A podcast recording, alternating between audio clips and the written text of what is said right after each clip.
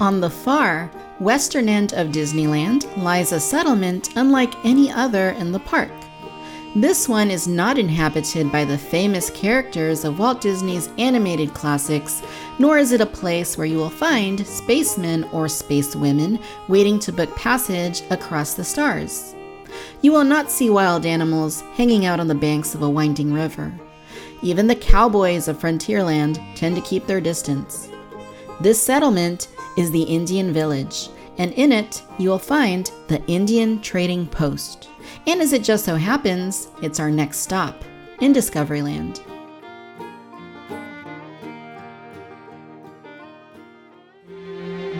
Howdy, folks. Your attention, please. Ladies and gentlemen, To all who come to this happy place, welcome.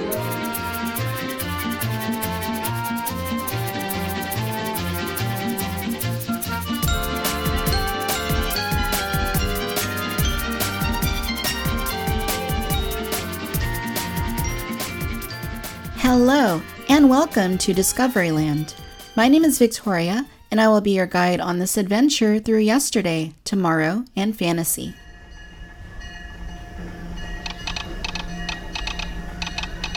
In previous episodes, we've discussed the state of American culture in the 1950s as Disneyland was being developed and revealed to the world.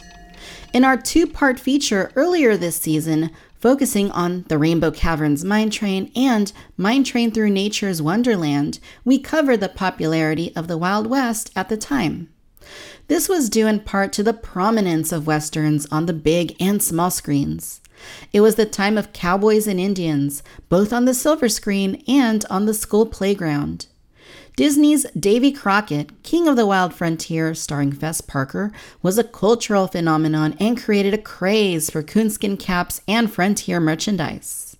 Perhaps it was this cultural background that prompted Walt Disney to open the Indian Village in Disneyland.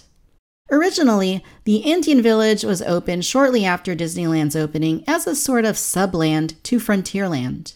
For the duration of 1955 and into 1956, it sat between Frontierland and Adventureland. During the 1956 park expansion, which welcomed the Disneyland Skyway, Rainbow Caverns Mine Train, Storybook Land, and Tom Sawyer Island, it was moved to a new location on the far west side of the park. Today, that part of the park is known as Critter Country, and at least until the opening of Star Wars Galaxy's Edge in 2019, it was as far as you could possibly go before hitting a dead end near the exit area of Splash Mountain. The Indian Village was intended not only to be entertaining, but also educational and interactive. The idea was for it to convey a respectful representation of America's Native American tribes and their histories. Respectful, at least, by 1950 standards. It was open on weekends, holidays, and during summertime. The village featured various elements that helped bring it to life. It was set along the banks of the rivers of America, with trees and dirt trails to make it feel more authentic. There were teepees, totem poles, and other Native American structures. There was a burial ground as well as a stuffed bison kept in a corral. A dance circle, complete with seating for onlookers, held ceremonial performances that guests could sometimes participate in. The one ride in Indian Village, the Indian War canoes, departed from the docks along the land. And there were real Native Americans who performed and interacted with guests to give the village an authenticity that was uniquely Disney. There was even a man Disney promoted as being a full blooded Indian chief. Chief Whitehorse, also known as Truman Washington Daly, interacted with guests and added a further element of realism to this land within a land. The restrooms were labeled as braves for men and as squaws for women. There were food options and, of course, souvenirs. That's where the focus of this episode comes into play. A unique gift shop inside Indian Village offered authentic Indian crafts. It was called the Indian Trading Post.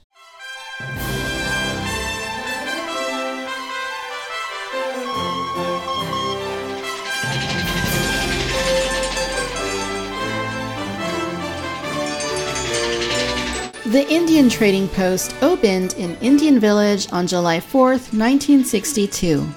It was the one stop shop for authentic Native American crafts and souvenirs. The building itself was very unique.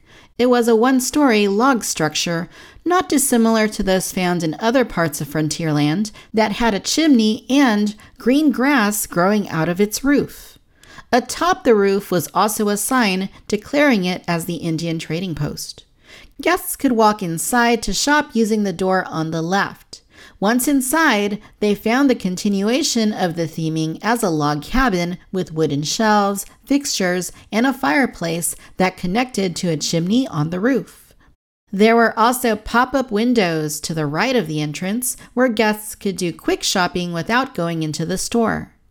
The store sold themed goods. These included feathered headbands, tomahawks, dream catchers, peace pipes, turquoise jewelry, and pottery. By the late 1960s, disputes had arisen between the Native American employees of Indian Village and Disney. Guest interest was also starting to wane as the American collective moved away from cowboys and Indians and the Wild West. In 1971, Indian Village permanently closed. In its place rose Bear Country, which was anchored by the now extinct fan favorite attraction Country Bear Jamboree. The Indian Trading Post, however, remained in business for a long time afterward. It eventually closed in 1988. That year, Bear Country became Critter Country, and another fan favorite attraction, Splash Mountain, opened. The Indian Trading Post closed and reopened as the Briar Patch. Thankfully, the original structure was kept, and to this day, it still stands along with the Davy Crockett's Explorer canoes as the last remaining traces of Indian Village.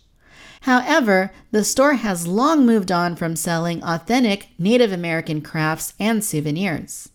Instead, you will now find a selection of hats, Mickey ears, and other accessories. Thankfully, this still includes, at least from time to time, a stock of coonskin caps. And the structure itself, of course, remains mostly unchanged. Instead of being an Indian outpost, it now has a new owner, Brer Rabbit from Splash Mountain and Disney's Song of the South.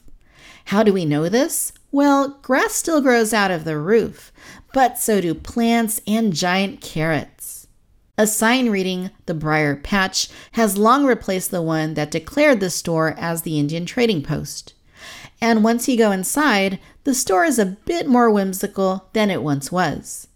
Those carrots you can glimpse atop the roof, well, you can see them growing into the ceiling from the inside. There are also vines running along the wooden beams and elegant lamps that light the interior. Above the fireplace hangs a carved portrait of Brer Rabbit. I suppose he's just up at Splash Mountain and only returns home when the structure isn't functioning as a store. In more recent years, further alterations have been made to the structure. The flip up windows have been modified so that they open to the sides, presumably for safety reasons. And sadly, some of the original log portions of the building's right hand side were removed from its exterior. In their place, Disney installed shelves to hold more of that character plush merchandise.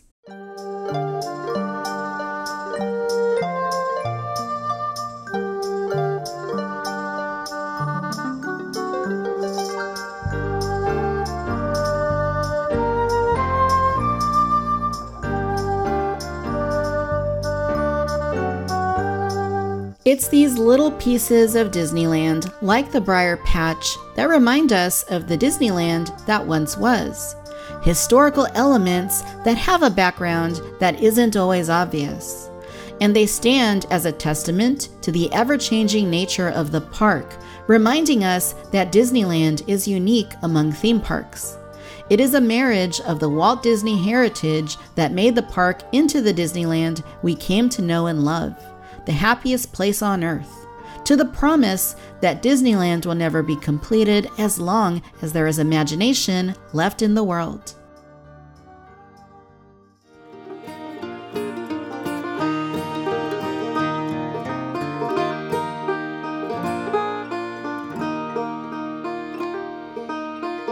There's no place like Disneyland, and around every corner of the park is some hidden history waiting to be discovered.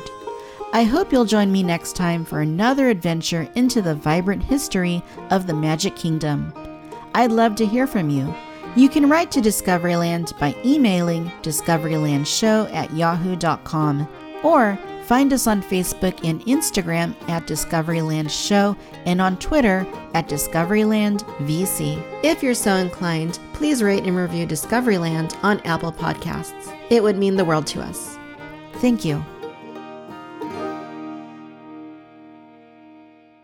Ladies and gentlemen, Disneyland has now ended its normal operating day.